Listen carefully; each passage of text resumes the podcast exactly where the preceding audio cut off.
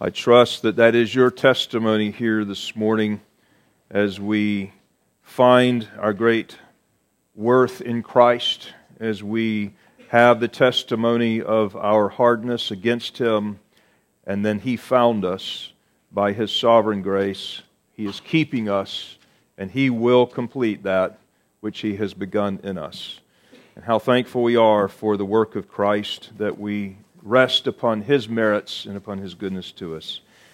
A part of that uh, whole narrative is that passage that we're looking at this morning, and we will in subsequent weeks as well, from Matthew 18, verse 15 through 20, is our passage today, nestled in a context of a whole chapter that is related to us relating to one another. Verses 1 through 14, we relate to each other as children. And to be great in the kingdom, you must maintain the humility of a child in which we first came into the kingdom. And then we must, we must lovingly confront one another as really God uses this as a means to preserve not only His church, but even to the saving of souls. If that doesn't confuse you, I think we had expounded some of that last week. This is a means of grace, and so not the grace itself. And yeah, that's, well, we will then conclude this chapter in a number of weeks in the future on this great need for forgiveness. It all flows together in this passage. As we come now to our text beginning at verse 15 this morning, now hear the word of God. Moreover, if your brother sins against you, go and tell him his fault between you and him alone. If he hears you, you have gained your brother. But if he will not hear you, take with you one or two, that the mouth, by the mouth of two or three witnesses, every word may be established.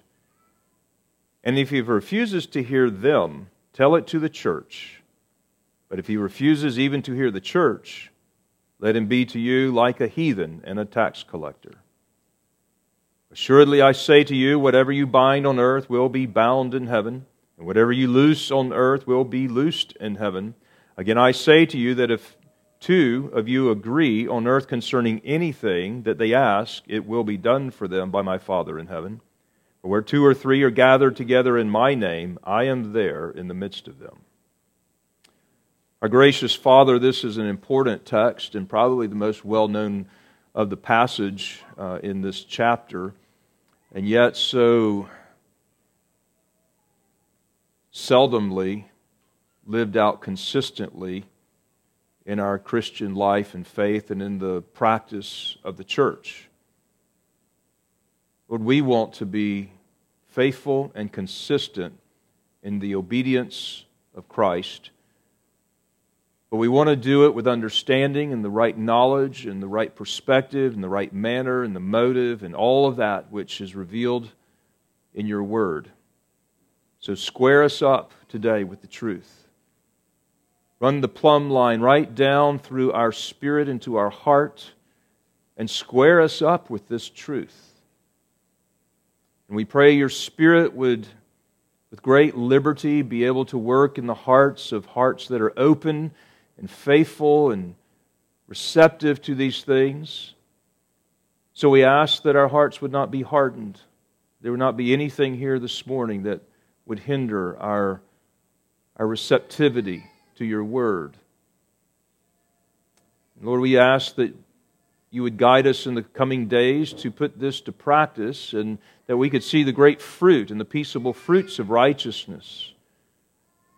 And we ask that you would bless this time together this morning to the glory of the name of Christ who gave us this command. In Jesus' name, amen. You may be seated. Considering the church for a moment, you'll have in this particular text at the very end of it a reflection back on Matthew 16, of which we'll come to in a few weeks from now as we reflect upon the church. But considering the church, what, what is the church? When we think about membership, uh, we've had a baptism recently. We're going to have lots of baptisms in the upcoming months. Uh, we, we have our membership vows that we not only have given it the membership, but we reaffirm these vows every Lord's Day around this table. We, when we think about the church, we enter into a body of people that are in union with Jesus Christ. We have responsibilities to God, to one another that we must fulfill. It's part of our covenant obligations. We have duties each one of us, that cannot be neglected.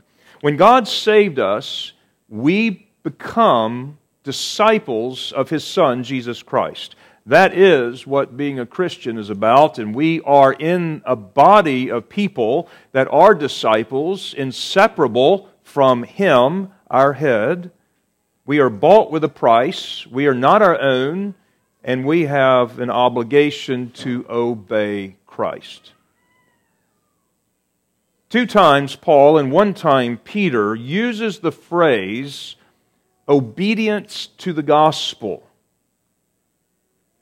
When Christ leaves, he gives us a commission, which is at the end of this gospel that we read, that we are to go and baptize and make disciples, teaching them whatever and to be obedient to all the teachings of Christ which means that we ourselves have to be in that framework as well. Now, this obedience is not referring to a meritorious based salvation of works, but it's the fidelity to the covenant relationship into which we now come, which we now are living. It's a faithful life in following Christ. That's a disciple.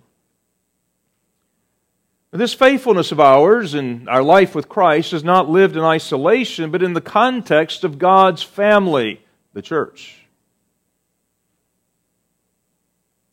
Acts 2:42 says and they continued steadfastly in the apostles' doctrine and in fellowship and the breaking of bread and in prayers.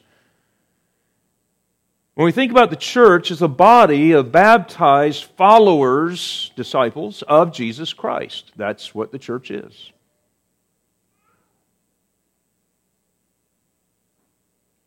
There was a, a little um, memory device given by a pastor that uh, is, I find helpful. That perhaps it all begins with an A. There are three things that the church is and does. Number one, it regularly assembles. They all begin with an A. They regularly assemble in Christ's name to worship God.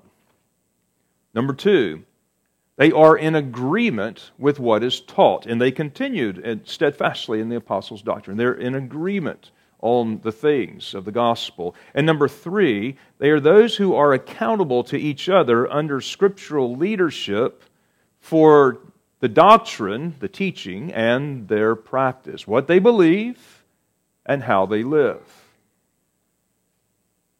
Assembly, agreement, and accountable. We not only live in a community with each other, we live in a certain kind of community.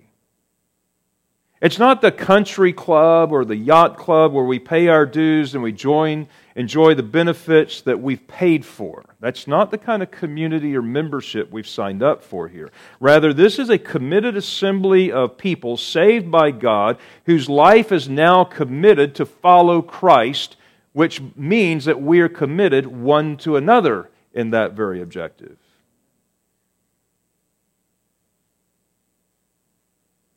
We have to dwell together against all those backgrounds and differences out of which we've come. The way we comb our hair and the way we brush our teeth and the things that we kind of laugh at when a husband and wife gets together about which way they're going to hang the toilet paper on the roll. All those little things and those backgrounds come very, very insignificant, but they become a factor when we live in a community one with another. And so we genuinely have to love each other. We genuinely have to understand that Christ has saved that person who hangs the toilet paper the wrong way. It really becomes so laughable because the things that we often argue about are so insignificant and so small. And the way that we posture ourselves in these things has to be dealt with in a biblical way. So we have to dwell with each other in, in charity and in love and a genuineness, understanding that the gospel has saved our brother just like it has saved us. And Christ is cleansing us and sanctifying them as he is us. And when we rely upon the gospel and thank God that we can turn in repentance to him to receive forgiveness once again for the sin I've committed this day, he does the same for the other person as well. We have to be committed to God's word. They continued in the apostles' doctrine. And when someone is out of alignment with their beliefs on that apostles' doctrine, or when someone is out of alignment with their practice, which the teaching then instructs, they are to be held to an account. And everyone, no exceptions, has a part to play in this. This is not just the responsibility of your elders or your pastors or your deacons. Everybody has a responsibility.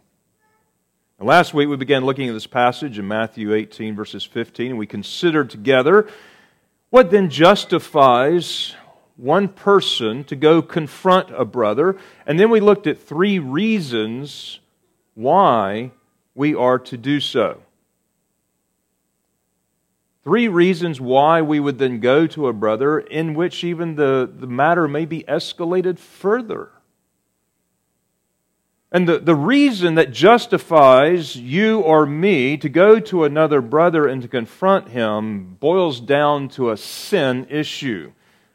It's not an emotional disagreement, it's not a matter of preference, it's a sin issue.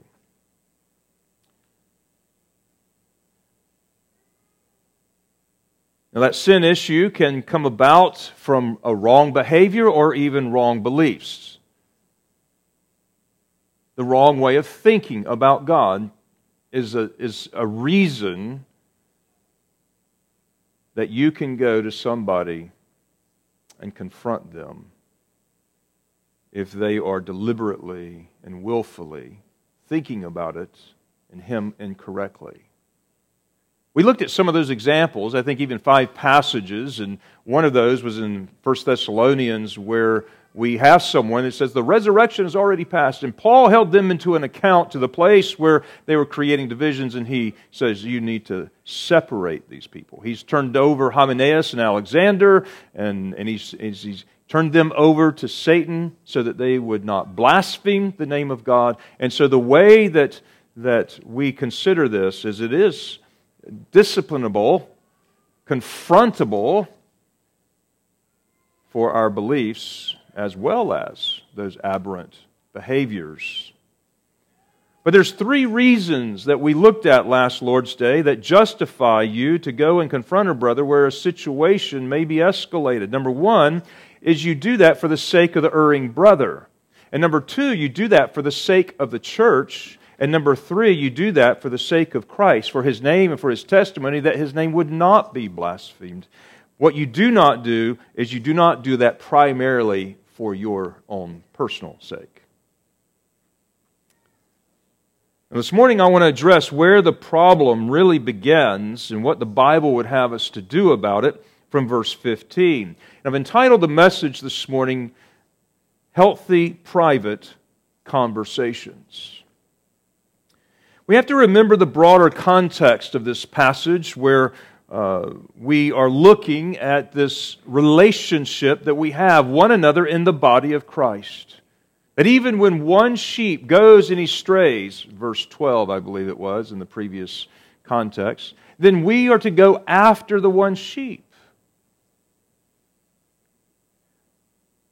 But where does this problem of straying from belief or practice normally initiate? Where does the problem start? In almost every one of the cases, it starts with a breakdown of a relationship. When do you go confront a brother or a sister in Christ? And the answer is when that relationship is damaged, when it's broken. For the sake of that relationship between a brother and a sister in the Lord, you need to go and confront the other person. One of the most troublesome sins in the church is brothers and sisters dwelling at odds with one another and not reconciling with one another and living that way indefinitely in the church. And when two people, two individuals in the body of Christ are at odds with one another, it actually will grow to disturb the peace of the entire body. One of the characteristics of the kingdom citizens given in the Beatitudes that are to be blessed are the peacemakers. In fact, Paul speaks about this a number of times, even in that passage from Colossians that we reflected, and that we are to be rooted in Christ and that we are to be at peace and, and he says in Romans 12, if it is possible, as much as lieth in you, live peaceably with all men. As much as it is able, whatever you can do, live peaceably with all men.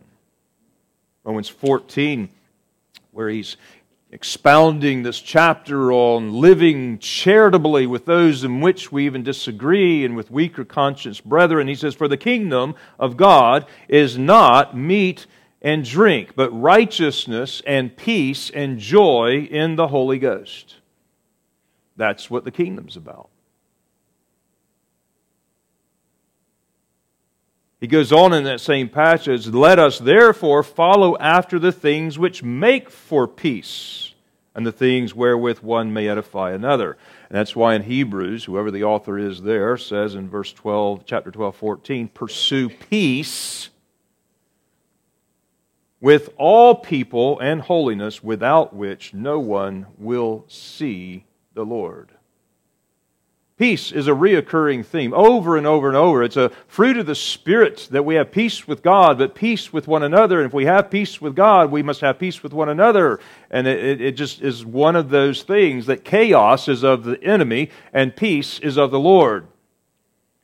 So when a relationship in the church has been broken and there's no peace between those parties, that's what happened with two named women that Paul calls out by name, which we know their names 2,000 years later because for all of the hit church history, they've been preserved in the Holy Scriptures.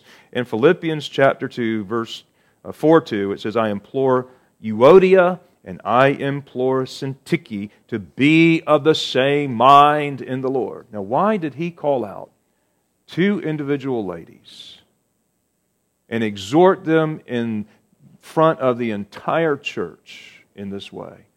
That when that epistle was going to be read at Philippi, everybody was going to hear it. It's because those two ladies who were at odds with one another, everybody knew it. And it had grown to such a place where even Paul knew it from afar. And that particular testimony that the church was propagating was unhealthy, it was divisive, and now the public matter has become so great, he has to call it in that particular context. See, relationships between Christians in the church must be maintained, or else they become an internal cancer that affects the entire body. And this is what Paul was saying in 1 Corinthians 5. He says, A little leaven in the body of Christ leavens the entire lump. Therefore, you have to remove the leaven. So, see, it begins with relationship.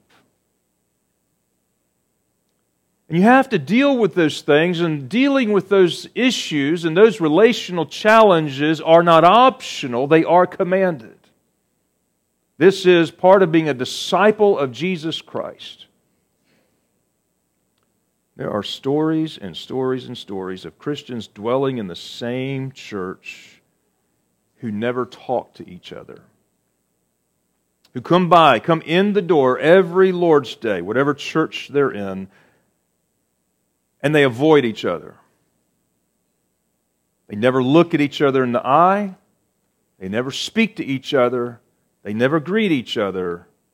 And in their spirit, they have been shunning each other sometimes for years and sometimes even into the decades.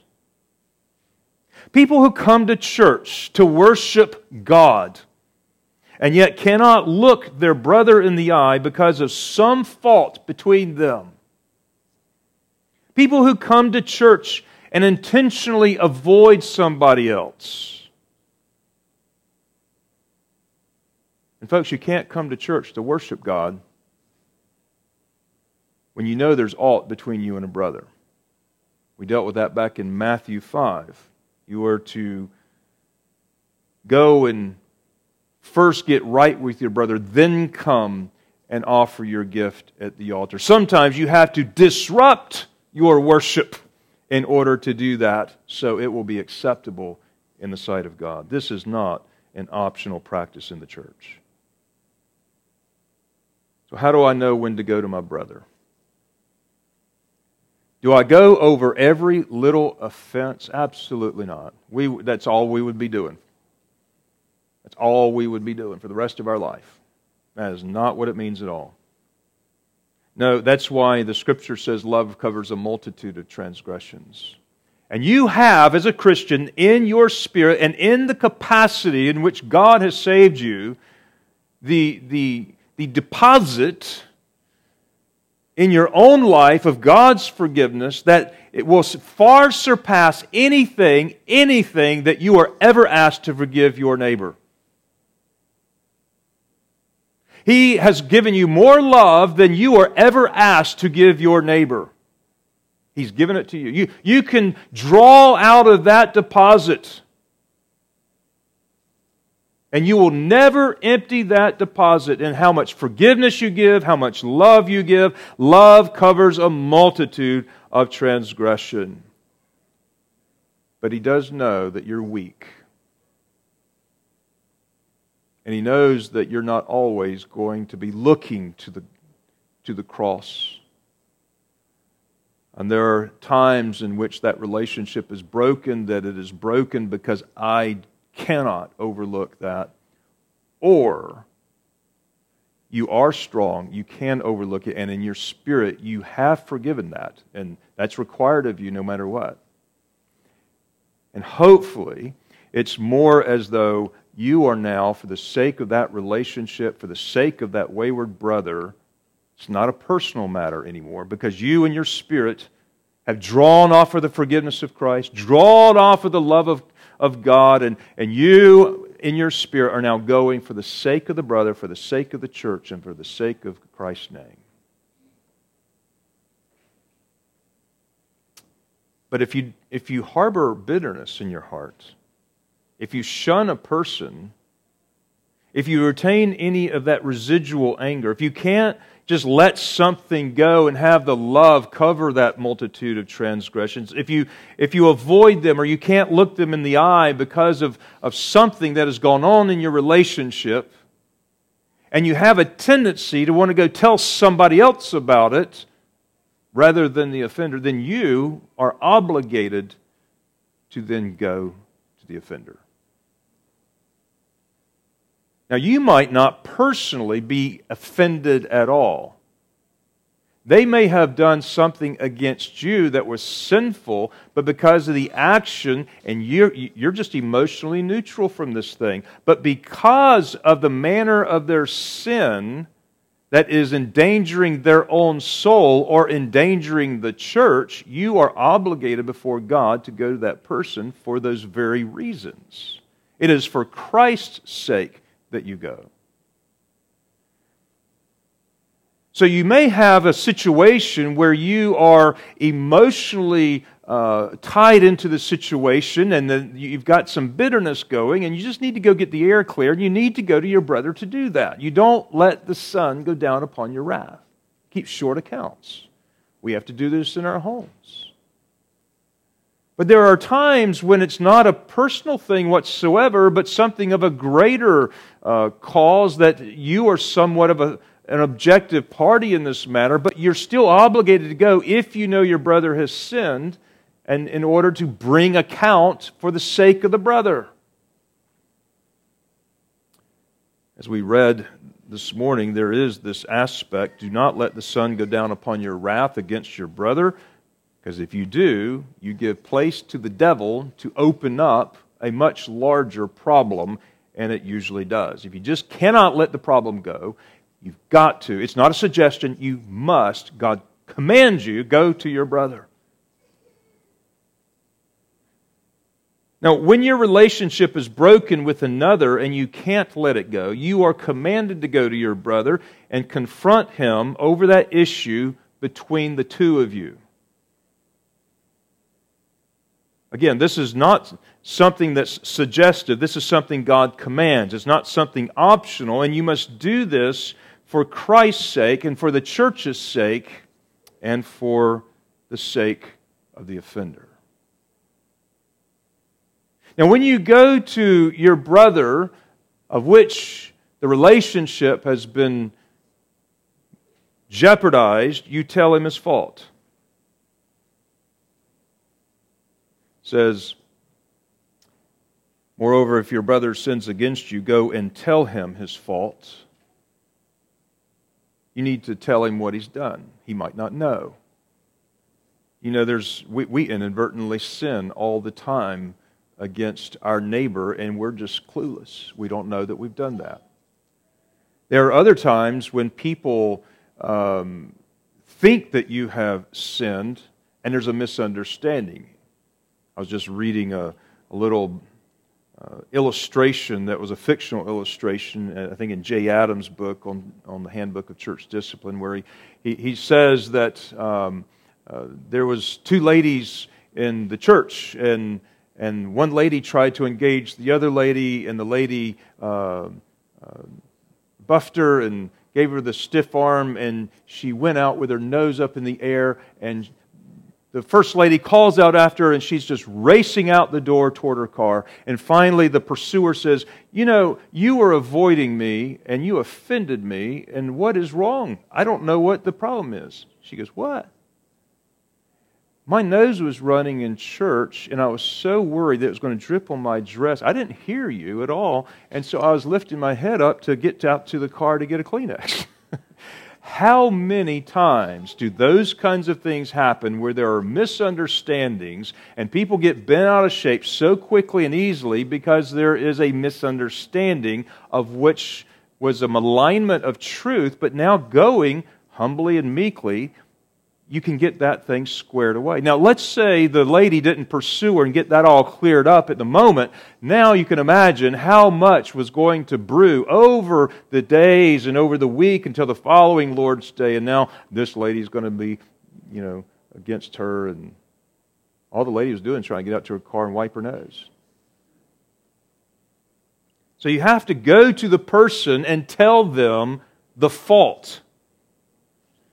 Now, when you go to your offender, they need to make sure they understand what you are saying is the fault, which means that you have to understand what the fault is that you are now going to speak to the offender about. In other words, can you put that into words?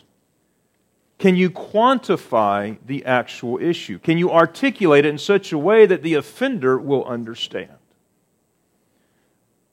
So that's one thing that you need to do. When you go to somebody who has offended you, you need to go and tell him his fault and make sure you're understanding and clear about it so they can be. The second way in which you need to go that you need to think about when you go to tell the offender his fault is you need to go meekly.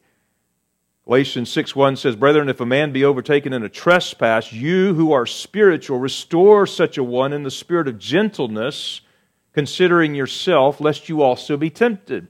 The way you go is in a spirit of gentleness. The, world, the word there is, is meekly, mildly. What that means is when you go to somebody who is overtaken with a trespass, you are now going to help the brother. You are to go not emotionally charged, which means you're going to have to be prayed up,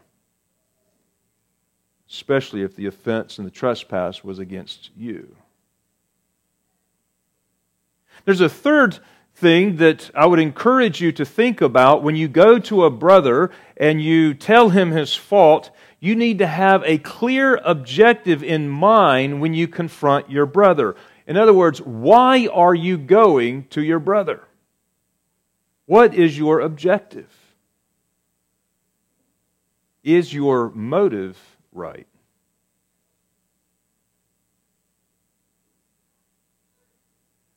And coupled very closely with that, and something I, I want to put right here is, and this is very, very important. When you go to confront a brother to tell him his fault, and you've clarified it in your mind so that you can articulate and quantify it with understanding, and you're going meekly and you're going with the right objective, and your motive is clear you need to go very clearly, now hear me, to know what will close this situation, what will bring it to closure. What is it that you are seeking from the person that you're going to? What is it that you're wanting in return?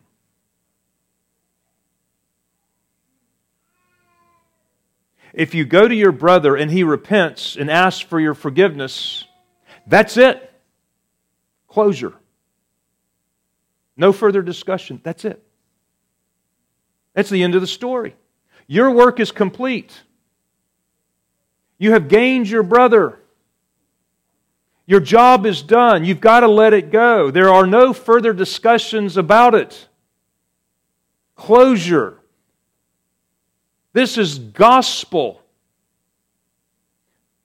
This is acknowledging that we all sin, but we have a mechanism we have this method. It's the same method Jesus uses for us on the cross. You come to the cross, you repent of your sins and believe the gospel. And now we have this method among God's people that when we sin against them, we can go to them and seek their forgiveness before the face of God. And we seek God's forgiveness. And it's done, it's covered. The blood of Jesus covers us. And we as a brother are required to forgive them. And if we do not forgive them of their debt, neither will God forgive you of yours. See? I've seen matters between brothers where one goes to another and the offender repents and asks for forgiveness, but the matter is not settled. I've seen where the offended is so unclear in their own mind of what he was hoping to achieve in the confrontation that it becomes a big mess because when the repentance is forgiveness is sought, it drags on, it keeps on going. When repentance and forgiveness is asked, in a given situation drags on, it opens the door for new infractions and new sins and the deepening of relational chasms. I am not speaking about one situation here. I'm not speaking about two situations. I see this on and on and on. I've got numerous live examples of this very thing. It doesn't close. You know this very well in your own home. Husband and wife infraction. And all of a sudden, the husband brings something up to the, the wife, or the wife brings up something to the husband. Oh, I'm sorry. Will you forgive me? Yes. The next argument comes, and they reflect back on, oh, but you remember when you did. They're bringing it all back up again, dragging us through the mud, or us dragging them through the dirt. Because you never really closed the matter before God. You never truly forgave and put it under the blood. When you confront a brother, you need to have clear in your mind what is going to close the situation. And the most clear thing that's going to close the situation is when they repent and they ask you to forgive them. And you say, Yes, I forgive you. Boom! That's as clear as you can get.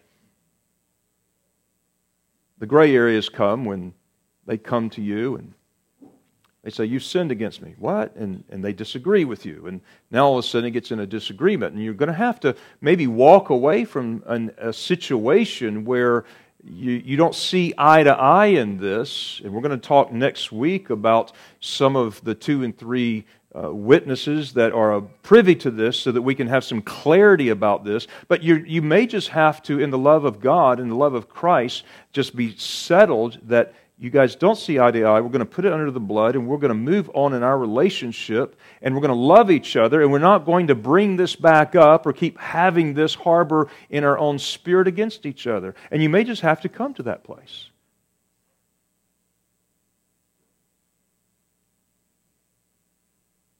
When you go to begin with, know what it is you hope to achieve before you confront the brother. Be clear in your own mind. It'll actually help you to be clear in your objective. It'll help you to understand how to go meekly. And it'll help you to know how to quantify, clarify, and communicate exactly what the problem is in your own spirit that brought you to, to this confrontation. And when you know ahead of time what will settle the matter for you? It will help you and the offender.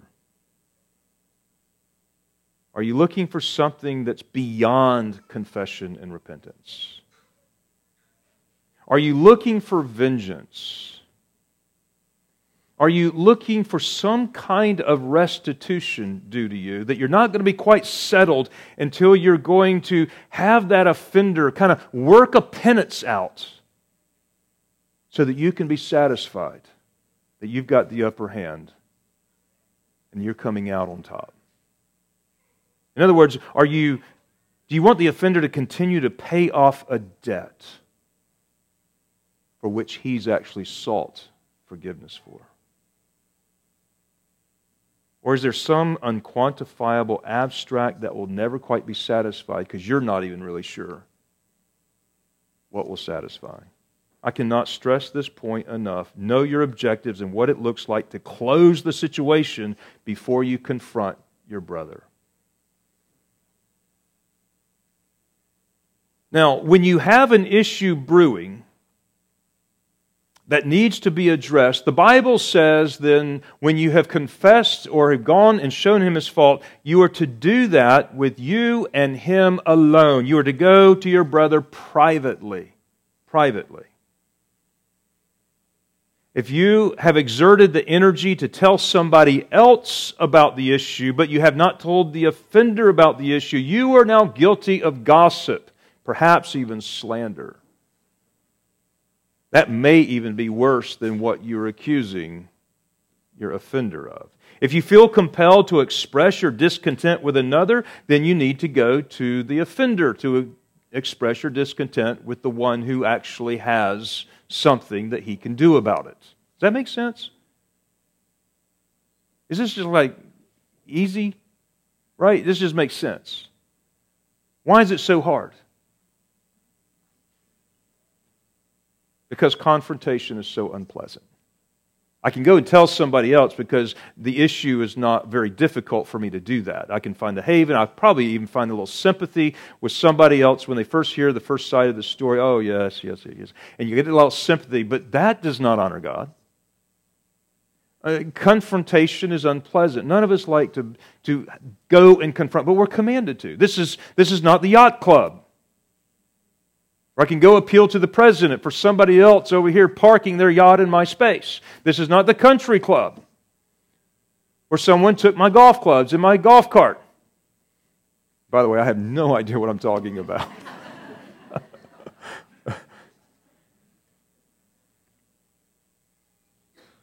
no, this is the church. And if we don't do this, we will eventually become a synagogue of Satan. That's how Jesus describes it. And when you go to someone, the scripture commands you right here at this very spot go privately between you and him alone. Between you and him alone. Go privately. That means you're not airing out your grievances with other people. It means you are not gossiping. You go to be reconciled to your brother. Now, I want to give you three considerations when you go privately. Remember, first of all, this is not optional, it's commanded. You have to do this. Number three, two, you are to try not to get the pastor involved at this particular juncture unless the pastor is the offender that you are trying to be reconciled with. You're trying not to get the pastor involved at this point. There's a number of reasons for that, but the first reason is you go to that person and him alone. As soon as you get the pastor involved in it, all of a sudden it, it, it looks like and can be interpreted as you're all of a sudden jumping to the last step. It may not be your intention, but that's how it could be interpreted. Oh, church discipline. Remember, we are in an informal aspect of discipline here. This, this is not formal, this is not official, we're not even in church discipline at this matter. This is personal relationships that God expects us to nurture and pursue peace with all people, so much as is in you. So try not to get your pastor involved at this point. Number three, not all matters which you need to go confront a brother will be or should be even escalated further beyond that. There are going to be some things that you're going to go and speak to your brother about because you're concerned for him, or perhaps maybe his attitude or, or something that is not right.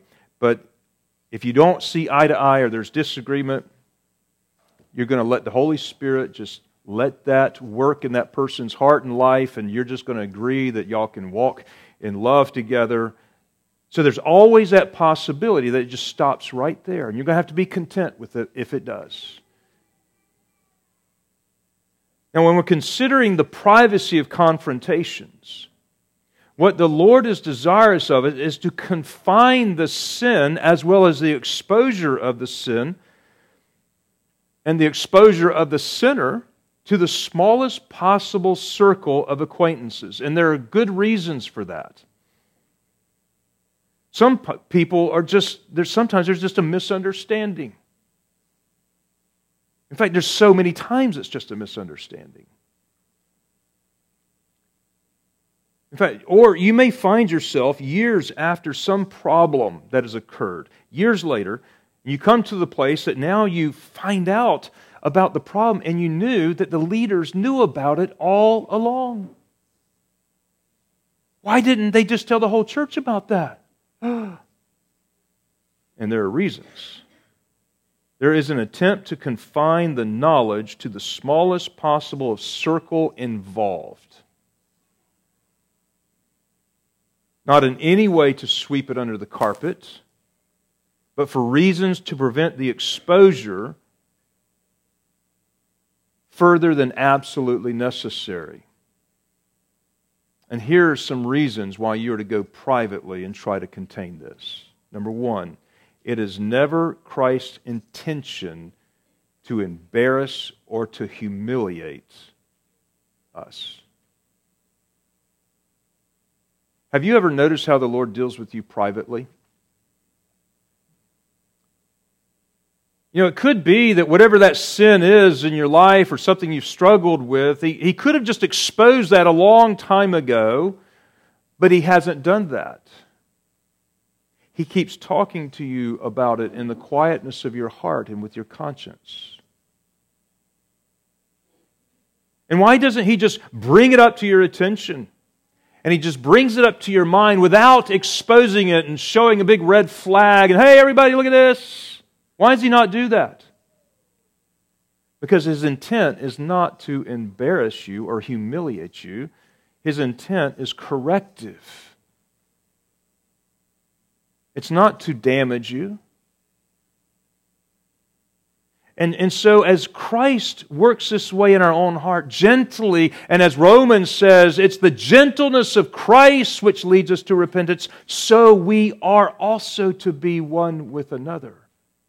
We don't bring this up to embarrass them. We don't bring this up to humiliate them. We don't want to expose any sin further than it absolutely has to. Love covers a multitude of sins, and it even covers a multitude of things within dealing with a particular sin. Number two, another reason why we are to go privately is to limit the damaging consequences And there can be a lot of damaging consequences when this thing is not done privately at first.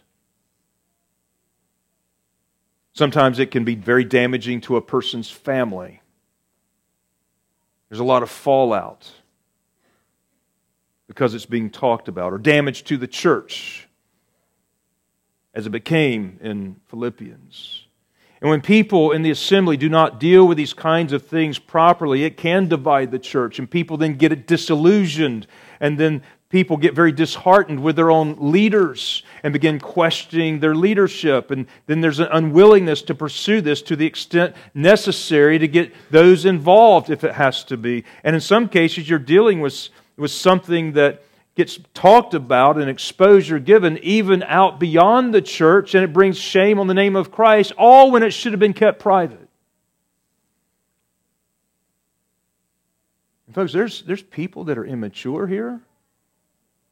There's little kids that are getting caught up in the vortex of this kind of situation when it becomes inflamed and grows beyond what it should and people that are little kids and are little children that are immature in their own spirit, or, or there might be new believers who are here and are just uh, struggling to try to see the holiness of Christ, and now all of a sudden a stumbling block gets put in their pursuit because something has been brought to their awareness that they did not need to know in the first place, and it wasn't in the right context, and they don't have the right information, and they don't have all of the details, etc., etc. I don't know how many times I've dealt with problems in the church where sides are quickly drawn and no one had the full picture and both sides were equally wrong. Lots of damage. Lots of damage. I've had people counseling me from outside of our church, outside of our ministry, on a particular issue we were dealing with, who had absolutely no understanding of the one side and, and was only getting the other side, and all of a sudden it was like throwing the whole baby out with the bathwater, and we were anathema, I was anathema, everything was wrong. I'm like, brother, you don't see the full picture. And I'm not sure how your response is actually pursuing the soul of the brother who's the offender. See, you get caught up in this vortex today. You get caught up on it on the internet. You get caught up in circles that don't belong to you. You get caught up on things that don't that, that has nothing to do with you, and you're not in the circle of knowledge, and you draw conclusions, and pretty soon you're right there with the lynching crowd. And then someone really needs to come confront you about your sin in this whole matter. We've had to do that before, by the way. I've got a Facebook account. I've got a Facebook account. You'll notice my Facebook account. Go look how many posts I post. I don't have a Facebook account because I can post things. I have a Facebook account because I want to know what our sheep are doing out there and what they're saying. And I had to get between two of our member sheep. Neither one are members of our church anymore. But I had to get, they were having a big flat out argument and contention on Facebook comments, going back and forth. Ah, Members of our church, and I had to shut it down in order to get them to seek forgiveness with one another and stop airing this thing out in the midst of everybody's public, and not only believers, but unbelievers, bringing shame on the name of Christ, damaging the testimony of the church, not to mention themselves. So, folks, we need to keep this thing as privately as we can. Privately provides less chance of it becoming a church problem rather than just a personal problem. If problems grow, it can bring damage to the name of Christ, even with unbelievers. That's what Paul is addressing in 1 Corinthians 6. Brother, do not take this thing to court. Just defraud, be, be, be, willing to be defrauded of your brother. You can, as a church, can judge these things, but don't take it to court and air out all your dirty laundry before them. Shameful. When unbelievers get wind that there's division among God's people, oh boy, they're to, that's like the monkey, the, the, the devil's playground right there. The devil's playground. Pretty soon he's going to be doing the jungle gym in your mind. He's going to be going around the merry-go-round where you can't get off, and he's going to be spinning that. you're giving place to the devil in your own life and in your own heart.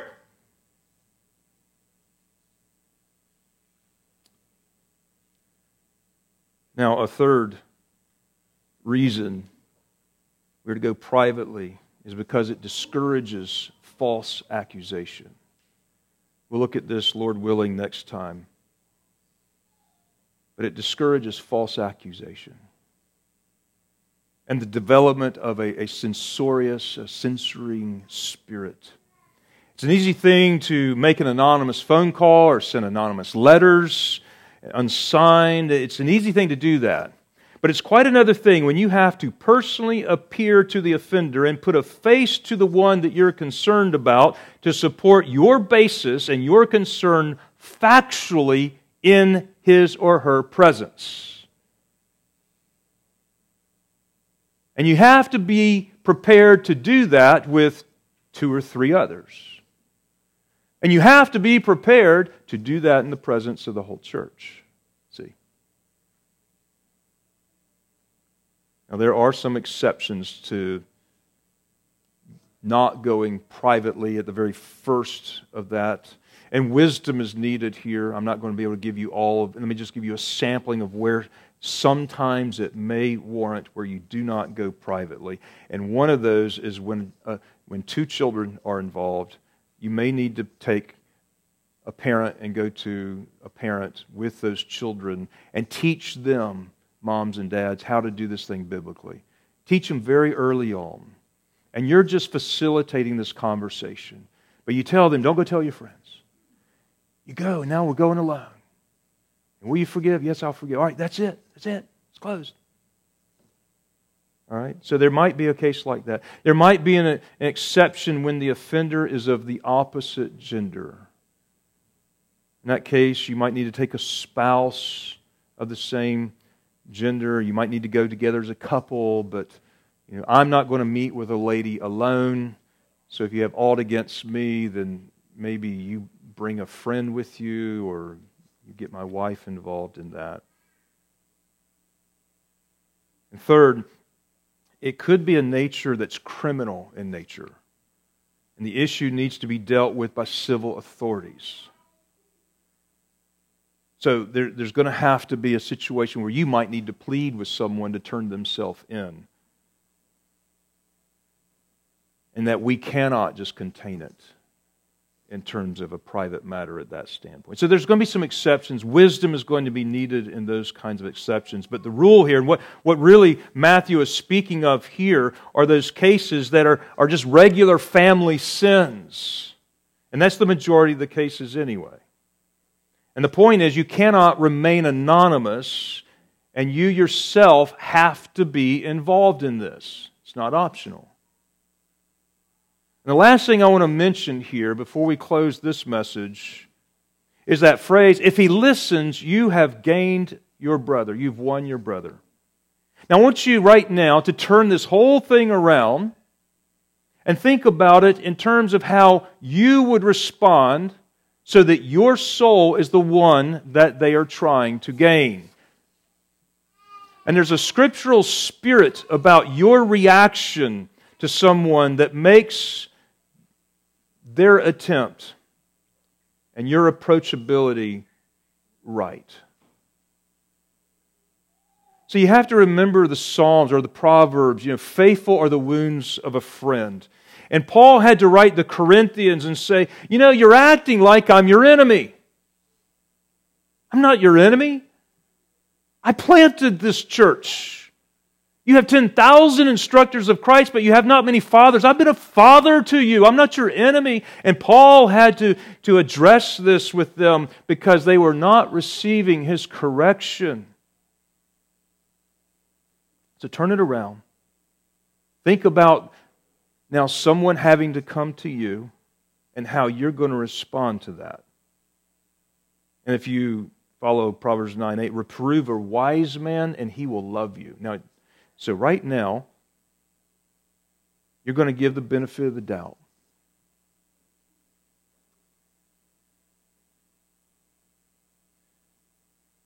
And you're going to have a scriptural spirit when someone comes to you.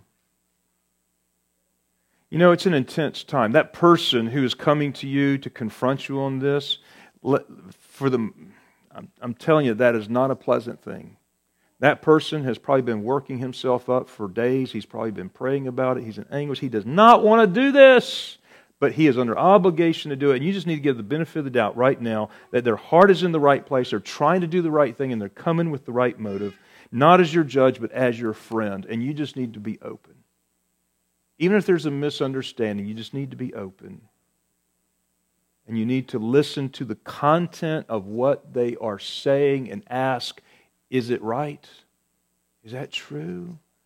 Could it be? Give them the benefit of the doubt for a moment. They might be saying in an awkward way, their tone might be a little off, but listen to the content of what they are saying. I've known people that are very introverted and they've worked themselves all up for this and they get there and, and there's a little tension in their voice and, and yet they're not meaning it in a harmful way, but it's received in such a way that what is the content of the message has been discounted based upon the delivery, and all of a sudden they're not hearing what they should be hearing. But what is being tested in my life, in your life, when someone comes to us is my humility and my love for correctability and respectability in what Christ has commanded us to do with each other. You know what? There are clearly times when you know that you need to go to a brother because you are the offender, and you know that, and you're harboring it. You might need, need to disrupt the worship service. You might need to, to, to get up before we come to the table and go seek somebody out and ask them for forgiveness before you come to the table. And you need to make sure you're practicing this daily. Now, if you'd done that last night, it might not be so difficult now. But that's where this whole constant process of it's working in action in order to be the means of grace for your soul, for the sake of the church, and for the honor of Christ's name. And if we do this faithfully, heritage will stay right. We will be unified in peace. If we do not do this, we will lose the gospel here. There is no middle ground. This is gospel living. If we do not do this, we will cease being a real church somewhere down the line. This is why the reformers said that church discipline, which always begins in this informal, private way, is the mark of the true church. This is why Jesus confronted the churches of Revelation, warning them to deal with these issues this way, so that if they do not, he will come and remove their light from them altogether. Folks, to be a faithful disciple in Christ, we are required to have this loving yet unpleasant private conversation before God with one another when it's required. Let's pray. Father, help us. Help us to be more faithful in this practice, to be more humble before our God in receiving correction. As the psalmist said, Let the righteous smite me, it will be good for me. And so, Lord, we pray that we would be humble for correction and we would also love our neighbor to the extent that we would go to them in concern for their soul and for the sake of Christ's name and for his church to be faithful in obedience to the gospel that you've called us to.